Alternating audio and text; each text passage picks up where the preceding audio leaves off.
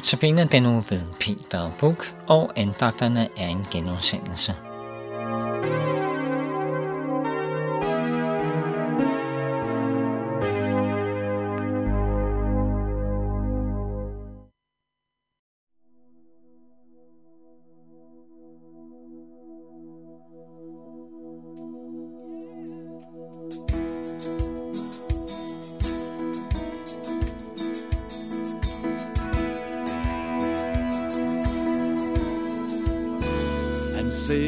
Ned til det sønderbrudte hjerte. Han ser ned til den, som ikke har fred.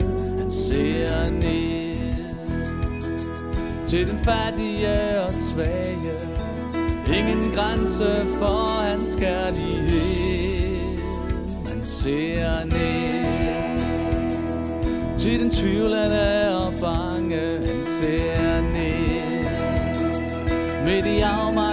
skam. Han ser ned til den tørstige og trætte. Trofasthed og godhed er hos ham. Lad dit rige komme, lad din vilje ske. Hænderne er tomme, løfte for at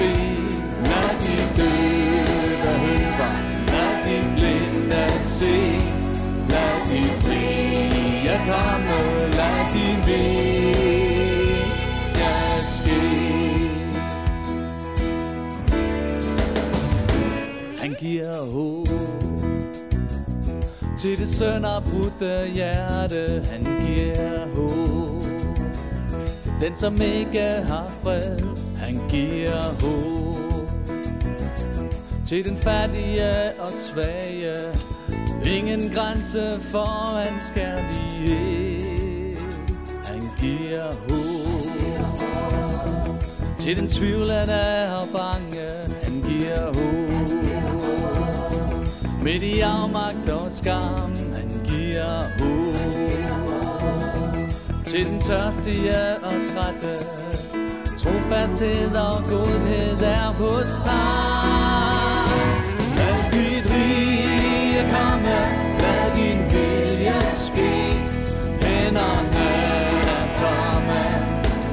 løfte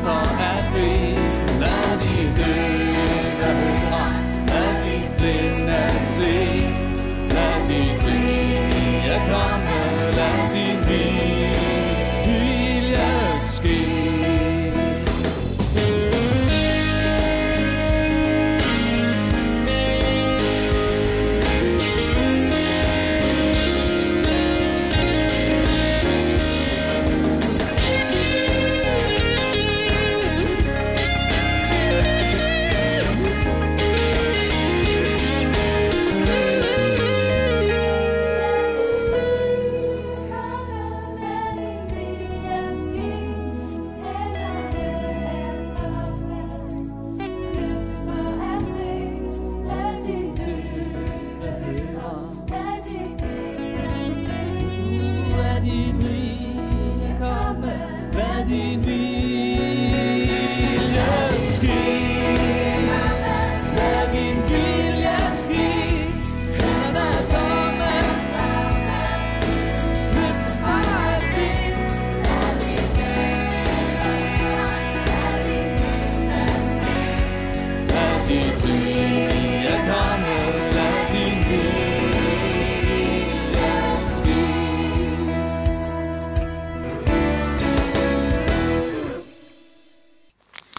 Jeg hedder Peter Buk. Jeg er sovnpræst ved Højdevangskirken ude på Amager, en almindelig folkekirke, og Jan han sidder inde i teknikken og styrer lyden, sådan, så det bliver optaget, og du kan høre, hvad jeg siger her. Øhm, jeg har i et par udsendelser her i Notabene, har jeg fortalt lidt om en oplevelse med film, øh, og brugt det som billedsprog også på en verden, en stor verden, som er uden for os. Fantasyverden, hvor man kan se og opleve ting, som ikke findes normalt tilgængeligt for os. Øh, nu vil jeg ikke længere fortælle om film, men fortælle om en virkelig oplevelse. Ja, det er jo også en virkelig oplevelse, det er bare virkelig på en anden måde. Men en oplevelse, jeg har haft, da jeg var i Kina, jeg var, og det fortalte jeg i den allerførste sådan slags præsentation af mig selv, jeg, jeg var så heldig at få et studieophold i Kina, i Hongkong, hvor jeg øh, kunne øh, med egne øjne se ind i en anden verden.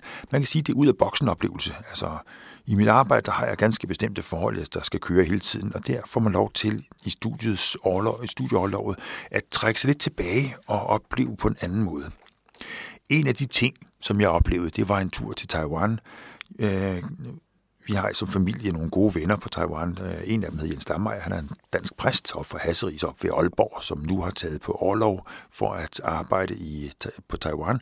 Og en anden en, han er en, øh, en, en taiwanesisk øh, studievært ved det ved public, ved det, med det, der svarer til, til, til Danmarks Radio i, i Taiwan, altså det, det officielle tv, hvor han skal lave sådan øh, almindelige udsendelser om alt muligt, øh, som, øh, som alle skal kunne se. Så jeg var i, på Taiwan her i, i forbindelse med den her, og, øh, og som dansker kan du føre tage til Taiwan uden videre. Du behøver ikke lave visum og sådan ting. du kan være der i tre måneder uden besvær. Og det blev en fantastisk oplevelse, den her Taiwan-tur, på grund af mine to venner. Først, og det er det, som jeg fortæller om her, der var jeg hos Bishop, det hedder manden, ham det, der, som, er, som altså ikke er biskop, øh, men, men som er tv-producer øh, i statstv. Han har været i Danmark flere gange, og øh, nu synes øh, han, da jeg kom til, til, til Hongkong, at jeg også skulle besøge ham i Taiwan. Der er cirka en times flyvetur imellem, og det var da rimeligt nok, når han har besøgt mig i Danmark, at jeg også besøger ham i, på Taiwan. Så, øh, så det gjorde jeg, og hans gæstfrihed, det gjorde alt, hvad jeg har gjort for ham, fuldkommen til skamme. Øh, der var ikke noget, han heller ville end vise mig hele Taiwan, og han kørte rundt i bil og gav mig billetter. Altså, de kørte der ikke, da, da, da Bishop var her. Så, så, så får jeg der ikke et klippekort til bussen. Det måtte han selv klare. Øh, så på den måde kan man sige, at, at jamen, øh, det er da utroligt, hvad nogle mennesker gør for andre, og han er en af de her utrolige mennesker. Vi var på en tur og kørte lidt ned sydpå for at se det, det sydspidsen af Taiwan, og øh, han siger, da vi kom rundt, på, rundt om hjørnet, det er her, vores præst er født. Øh, Taiwans sydspids var engang en fattigt område, og nu er det turistområde. Dengang det var fattigt, ligesom på Dueøjet på Bornholm, det var også fattigt. Det var sandkyster, og det var muligt. Nu er det blevet et smadret rigt område, hvor turister kommer og bor om sommeren. Men hvis du skal dyrke korn på det, så er det altså et elendigt sted. Det er dårlig jord. Og sådan var det også med Taiwans sydkyst der. Lige nu er det strandene, der tæller og giver penge. Dengang der var der altså ikke meget dyrk ved, så der boede de fattige folk. Øh, området i Taiwans sydspids er også øh, fredet, men Taiwans økonomi er lidt præget af, at økonomi, økonomi vinder altid over miljø. Øh, hun var barn af den finske lutherske mission. Og øh, det er ret vigtigt at lige vide det, fordi finnerne de gik i gang med missionen lige med det samme blandt de oprindelige folk. Taiwan er et mærkeligt samsurium af nogen, der var der før, og så en vældig stor gruppe, der kom med Chiang Kai-shek. Da Chiang Kai-shek blev overvundet af Mao, så trak han sig tilbage øh, og, øh, og besatte eller øh, beboede Taiwan med sine her og ventede på, at Mao ville blive træt af at regere, så han kunne gå tilbage igen. I efterkrigsårene så var de fleste missionsselskaber meget travlt med at vente på det samme. At Mao blev træt af sit forhavne, sådan som hun komme tilbage til arbejdet. Blandt andet også det danske missionsselskab DMS, som, øh, som mine bedsteforældre havde været udsendt af. De var altså ikke med på Taiwan, men, øh, men øh, der var andre, der tog den ting til. Og i modsætning til, hvad jeg har lært i skolen og lært mig andre steder der, så er Chiang Kai-shek ikke en fin mand. Han var ikke demokratiets gode boldværk mod kommunismen. Han var mafiøs. Han herskede som en ægte mafioso med mor, med bortførelse, med bestikkelse, han snød og bedrag. Han var en, en hestlig menneske, og den eneste grund til, at han fik lov til at få den stilling, han var, det var simpelthen fordi, at Vesten var så fixeret på, at kommunismen var, var redselsfuld.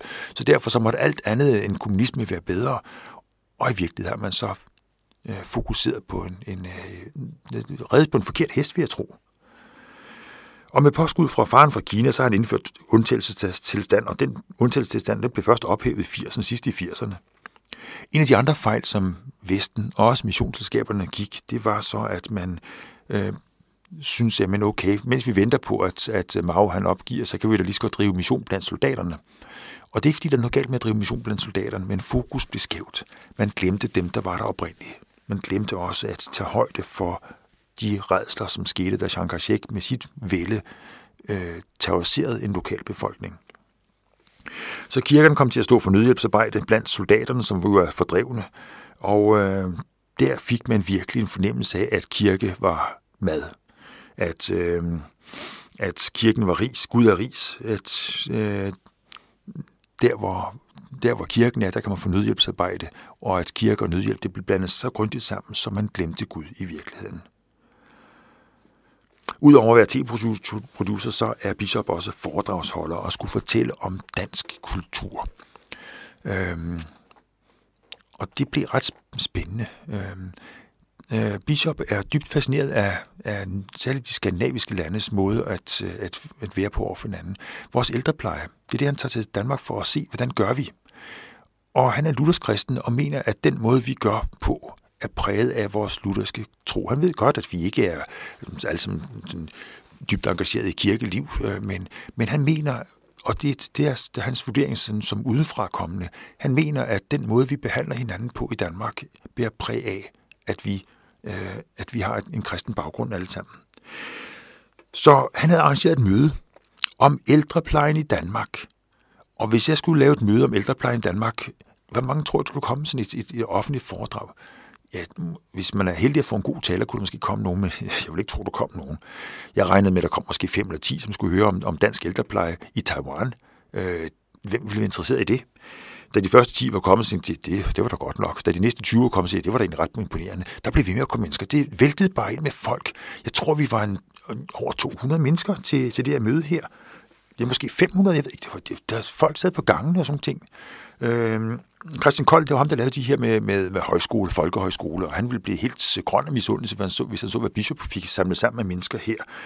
Øhm, og så blev jeg så trukket frem, når han skulle fortælle om dansk forsorg, som, øh, øh som kaninen af tryllemandens hat her, når, når han skulle vi sige et eller andet om, hvad vi gjorde i Danmark. Øhm, det prøvede jeg selvfølgelig på svare på de spørgsmål. Ikke et spørgsmål om den, øh, den lille havfrue, men en hel masse spørgsmål om, hvad, hvad der var gratis, og hvad vi gjorde, og om ikke det var dyrt. Og da jeg så fortalte, at vi vel i Danmark sådan cirka betaler 50 procent i skat, så sagde jeg, Åh, så meget! Og så var det, jeg kom til at nævne en ting, som jeg har lært af min mor, som hun har lært af sin mor, som hun har lært af sin mor igen. Det er, det er en, min tiboldemor, der sagde, et halvt æble smager lige så godt som et helt æble. Hvis du sidder sammen med din nabo og du har et æble, og den anden ikke har, så del det. For et halvt æble smager lige så godt som et helt æble. Det er måske, hun er dybt øh, engageret kristen, hvis vi lever på det, hvis vi ser vores skattesystem, vores verden måske, vores egen verden på samme punkt, at vi kan dele med hinanden, jamen så er der måske noget, som er særligt ved vores kristendom.